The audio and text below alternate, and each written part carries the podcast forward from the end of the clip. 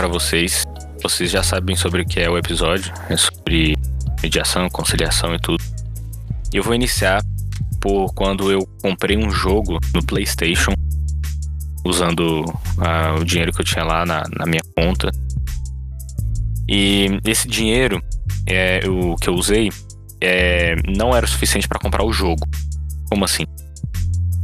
Ele tinha desconto se eu fosse assinante do sistema PlayStation Plus. Aí eu pensei, eu vou assinar esse PlayStation Plus. Os primeiros sete dias são de graça. E aí eu vou comprar esse jogo.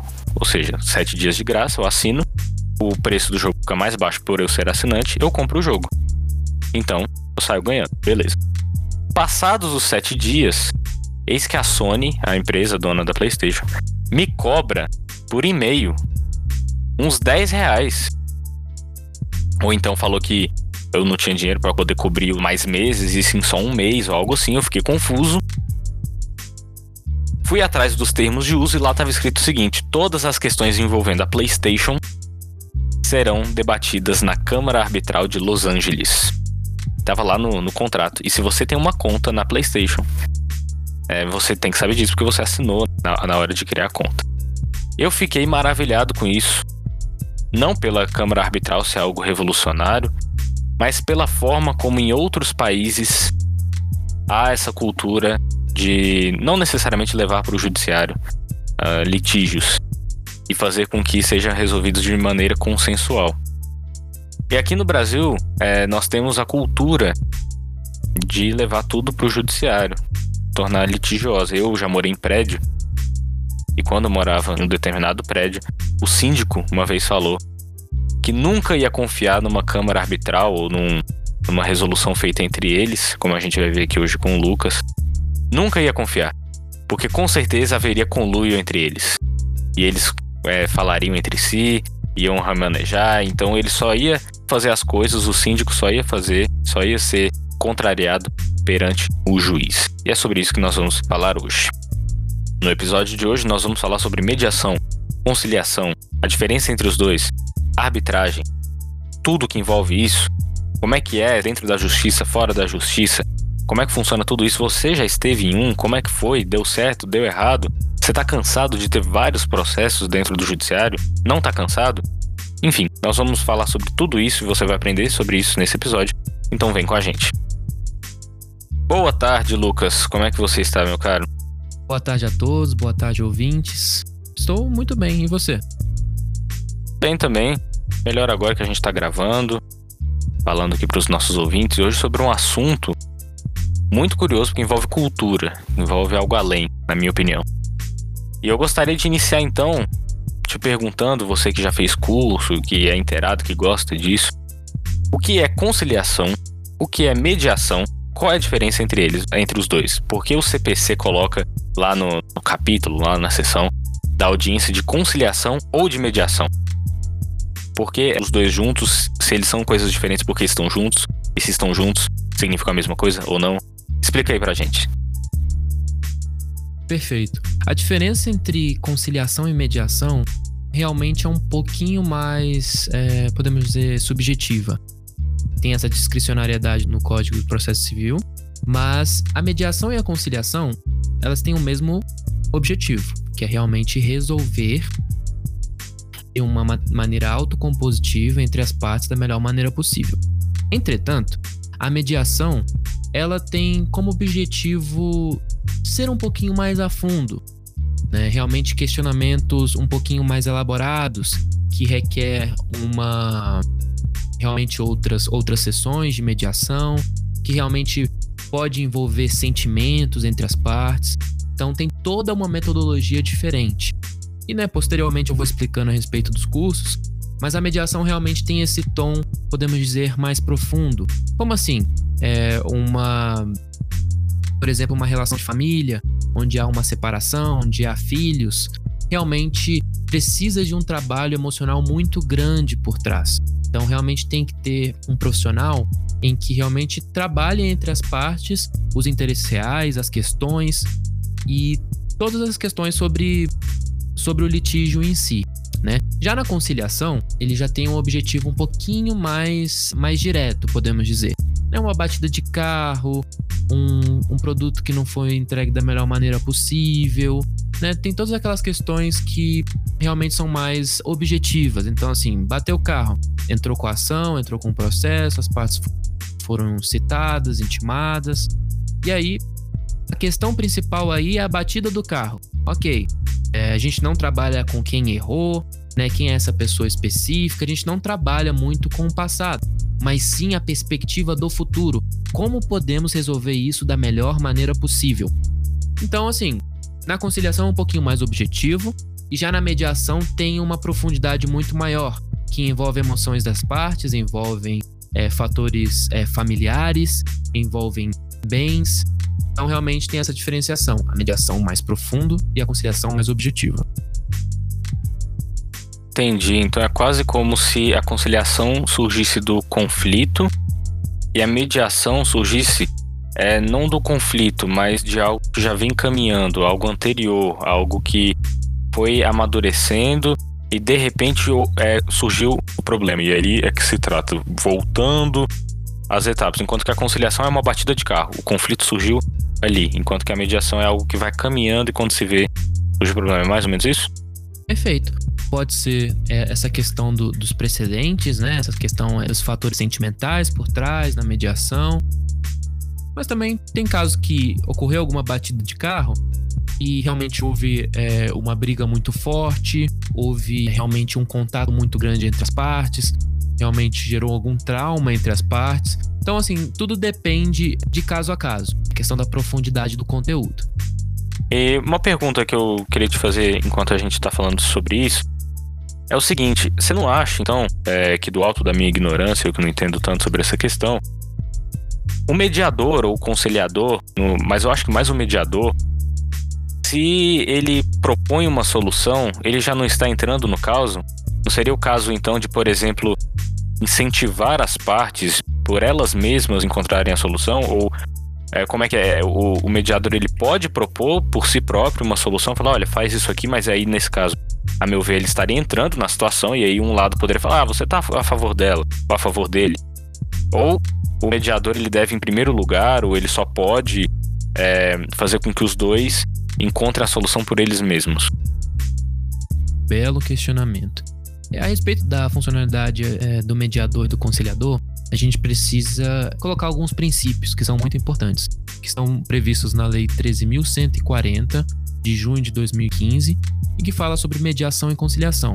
Já no artigo 2 ele fala sobre os princípios da mediação. Tem a imparcialidade, a isonomia das partes, a oralidade, a informalidade, a autonomia da vontade das partes, a busca do consenso, a confidencialidade e a boa-fé. Então, assim, tem esses princípios que são importantíssimos tanto para o mediador quanto para o conciliador né, que ele busca de forma imparcial. Então, o mediador ele vai fazendo alguns questionamentos para as partes, para saber o que aconteceu.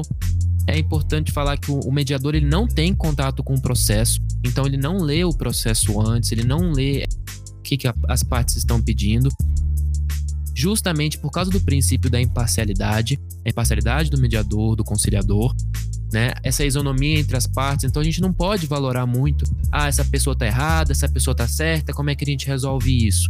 Realmente a gente tem que chegar a resolver a questão, resolver o problema em si e não trabalhar muito com partes, né?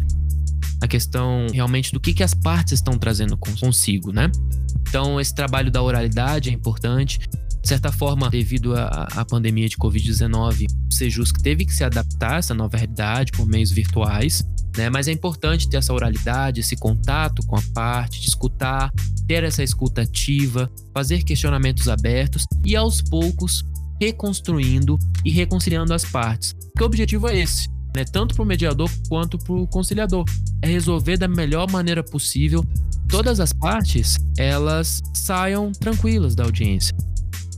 Então tem até a questão do princípio da informalidade. Então, assim, não tem nada ali, apesar de ser um ambiente de, de tribunal e que as partes precisam respeitar esse ambiente, também temos o princípio da informalidade. É que as partes sentam uma ao lado da outra e ali, né, com os questionamentos do mediador, com as funções do mediador, ele aumenta cada vez mais é, esse contato entre as partes e tenta resolver a questão e o problema em si e tentar fazer com que essas partes saiam mais tranquilas. É aquela expressão chamada win-win, ganha-ganha.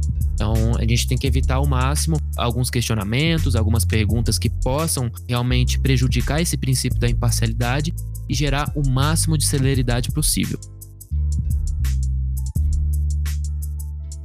Tá certo. É, foi até uma, uma, uma pergunta, né, que me surgiu.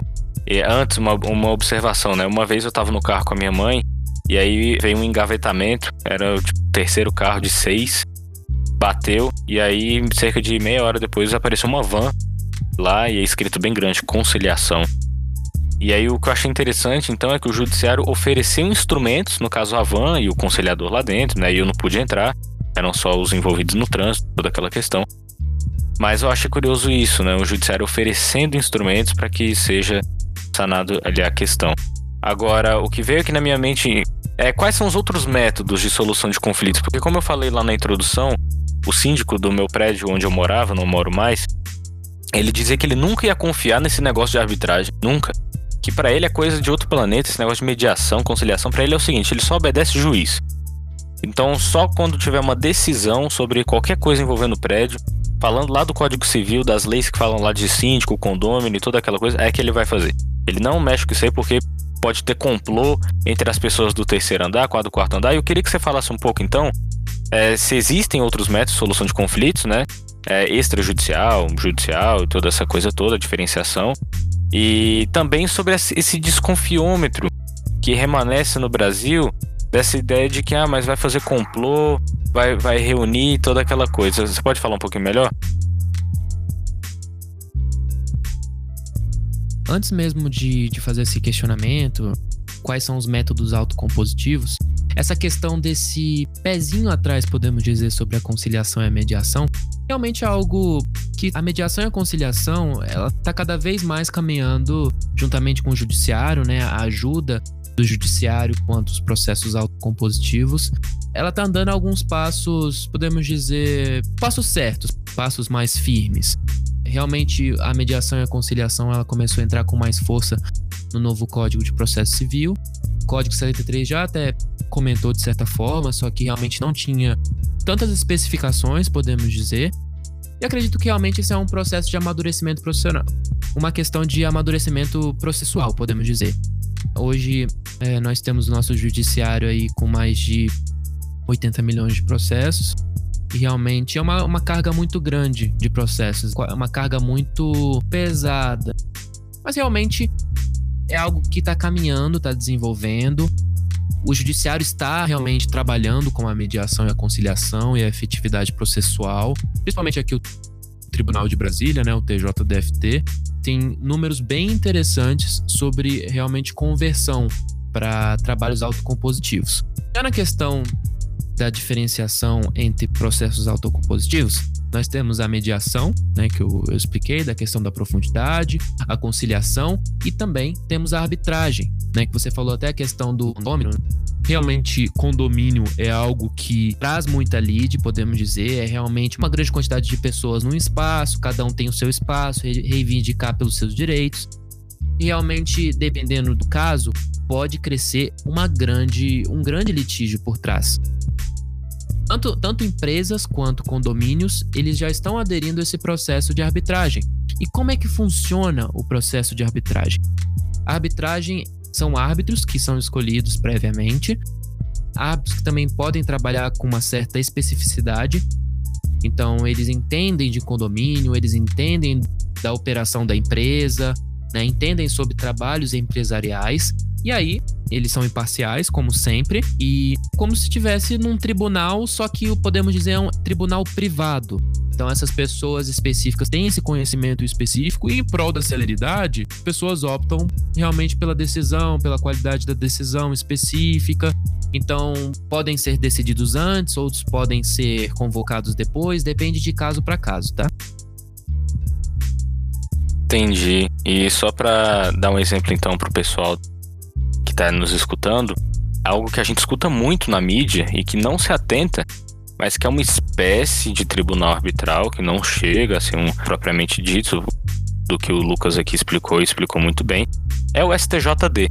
Superior Tribunal de Justiça Desportiva não compõe a composição do Poder Judiciário, é um órgão autônomo, é previsto pelo Código Brasileiro de Justiça Desportiva, está lá na Constituição também, falando que ah, vai ser disposto por uma lei própria.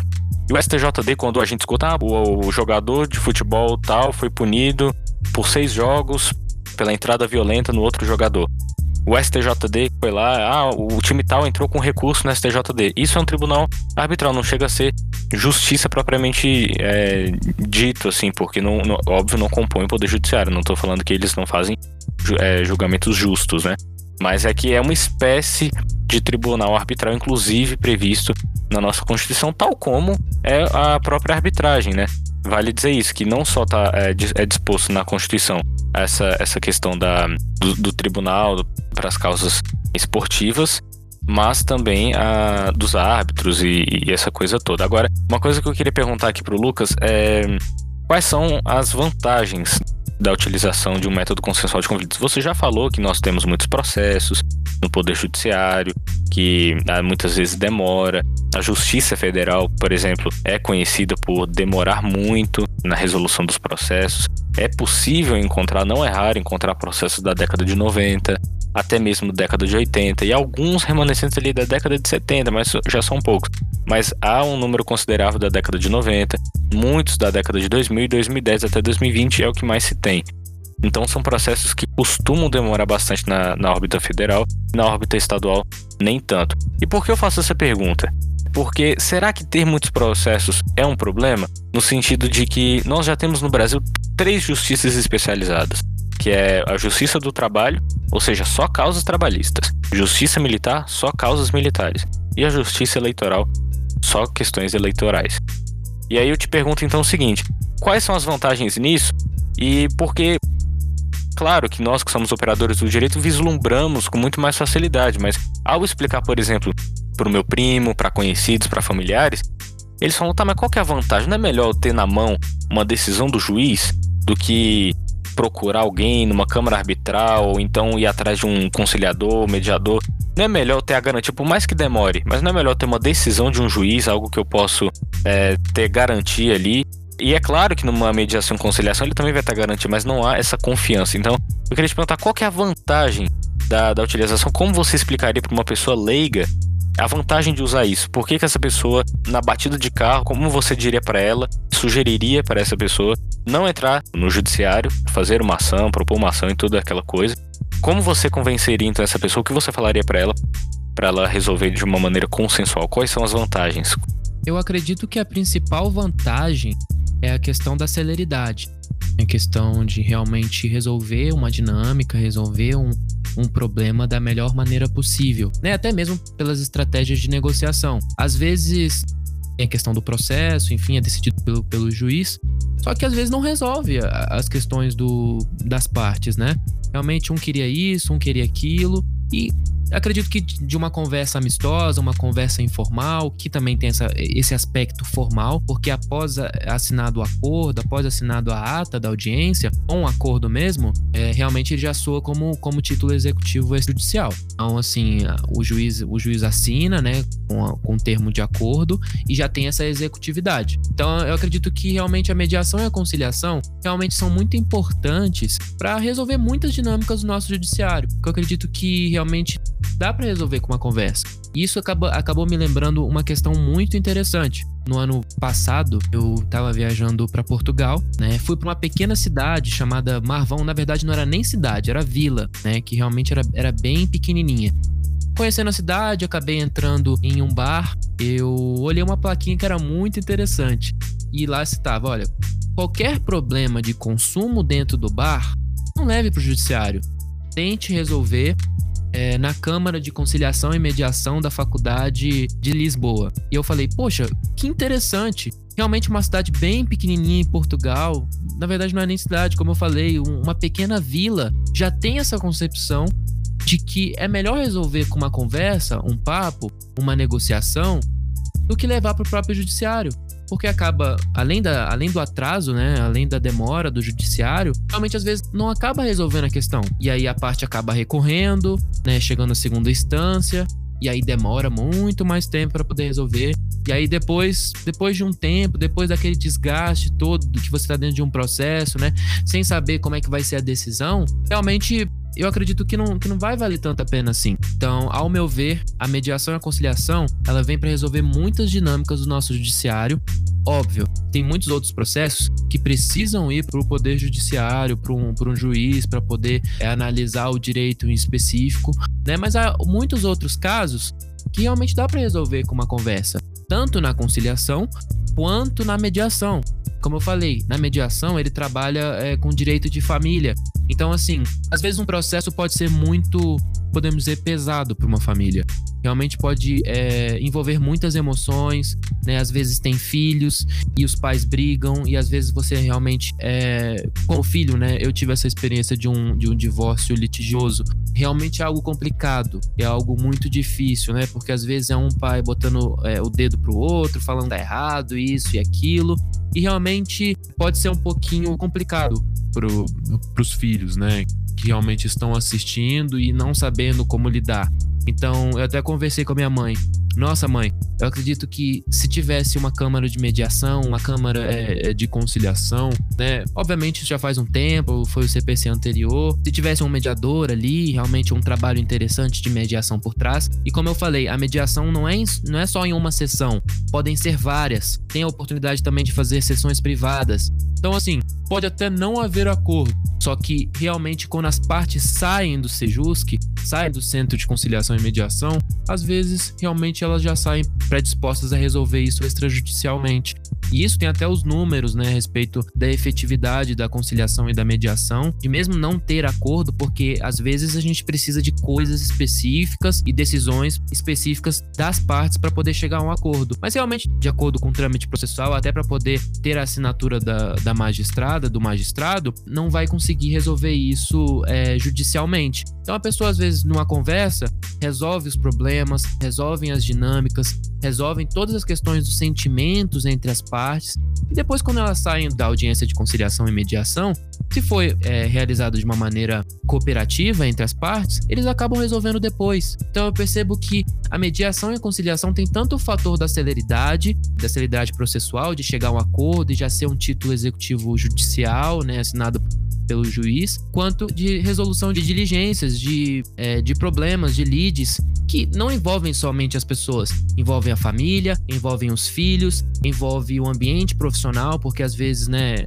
você tá num ambiente de trabalho, e aí a pessoa, não, essa pessoa aí tá entrando em processo contra o marido, ou essa pessoa aí tá entrando em processo contra, contra o trabalho, enfim realmente é algo que pode desgastar muito as partes. Então, ao meu ver, a mediação tem todos esses princípios importantes: o princípio da celeridade, o princípio da boa-fé, da confidencialidade, porque tanto numa mediação, é, numa mediação que realmente as partes precisam de audiência privada, tem que falar com a parte, falar, olha, a gente pode falar isso com a outra parte. Se não, se não, não for autorizado, a gente não vai falar, por causa do princípio da imparcialidade.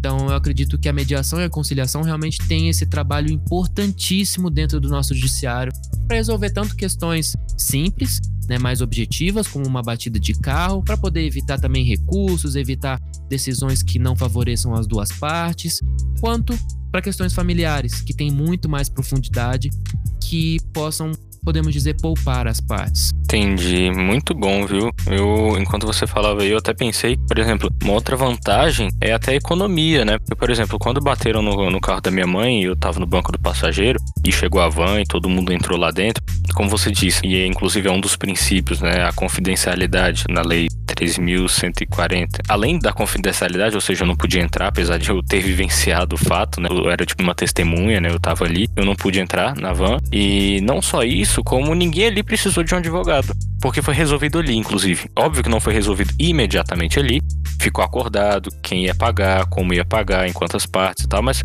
assim, demorou um pouco, é, talvez uma hora e meia, talvez ali dentro da van que estacionou em cima do canteiro, mas assim, resolveu. E ninguém precisou contratar advogado, ninguém precisou pagar custas judiciais, né? Então, assim, eu acho que há esse lado também da economia, quando a gente vai falar para as pessoas, porque muita gente fala, ah, porque, poxa, trago na justiça que isso aqui tem que pagar advogado, porque essa causa não entra lá no juizado, ou se entra, precisa mesmo assim de um advogado, né? Tipo assim, a pessoa sente a necessidade de um advogado.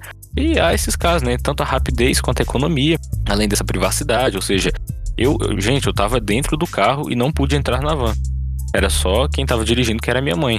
Eu, o que é muito curioso, porque se fosse eu dirigindo e minha mãe do banco do passageiro, provavelmente só eu estaria lá dentro. E aí eu, eu vivenci, vivenciaria uma conciliação com seis pessoas desconhecidas, cujo carro nem sequer era meu. Então, assim, na hora de entrar na van, ficava uma pessoa, né, falando, não, só quem tava dirigindo pode entrar aqui. Foi tudo resolvido. Eu achei isso muito curioso, né? Eu não sei se. Eu, eu até acho que se eu, se eu, tivesse argumentado mais com o funcionário lá que tava na, na van, né, na, na, parte de trás, na hora de subir, se eu tivesse argumentado falando, olha, eu tava ali dentro, né? Então eu posso falar, eu tenho que. E fui eu quem anotei num papel, inclusive a placa dos carros, eu rasguei o papel, entreguei lá dentro, né? Mas eu tive que sair imediatamente. Então é o tipo de coisa que eu acho curioso, né? Eu acho que é algo que está evoluindo no Brasil. E uma coisa também que o Lucas falou é que a sentença arbitral é um título judicial. Isso é muito importante de frisar, porque, como ele também disse, eu estagiei no TJ por um tempo e eu me lembro de sempre que eu ia pegar o elevador, lá tem escrito né, onde é que tá cada vara, ah, tá em tal andar, tá em outro. E aí um dos andares tinha lá a vara de execução de sentença arbitral, né, de decisões arbitrais, uma, alguma coisa nesse sentido. E é vara de execução de título extrajudicial e sentença arbitral ou questões arbitrais, apesar de a sentença arbitral ser um título judicial. E aí, por fim, então, para a gente encerrar, eu gostaria de perguntar ao Lucas, caso alguém tenha se interessado, eu pelo menos me interesso muito sobre isso, o que, é preciso para se tornar um conciliador ou um mediador judicial? Ótimo questionamento, amigo. É, só para voltar um pouquinho, realmente é, é, importante essa questão da, da decisão judicial, né? Do título judicial, porque realmente às vezes a pessoa tá ali numa negociação informal que realmente né, precisa de uma, uma base, podemos dizer, uma base jurídica. Então, realmente entra com um processo e eles resolvem lá na audiência de conciliação e mediação. E lá vai ter a assinatura da, do magistrado da magistrada para realmente dar efetividade a esse acordo. Também tem as questões dos acordos extrajudiciais, que né, para se tornar título extrajudicial precisa da assinatura de três testemunhas, enfim para dar essa certa executividade, mas realmente só para enaltecer que há oportunidades né, de se resolver tanto judicialmente dentro de um processo, e aí você vai é, para uma audiência de conciliação e mediação. Vale ressaltar que é, dentro do processo só não haverá audiência de conciliação e mediação se ambas as partes anuírem pela não realização da audiência, né? E também vale é, enaltecer a, a, principal a função do advogado, que o advogado realmente é importante para a função jurisdicional. E também vale lembrar que existem também honorários de conciliação e mediação. Então, realmente é importante é, enaltecer a figura do advogado, que é indispensável para a função jurisdicional.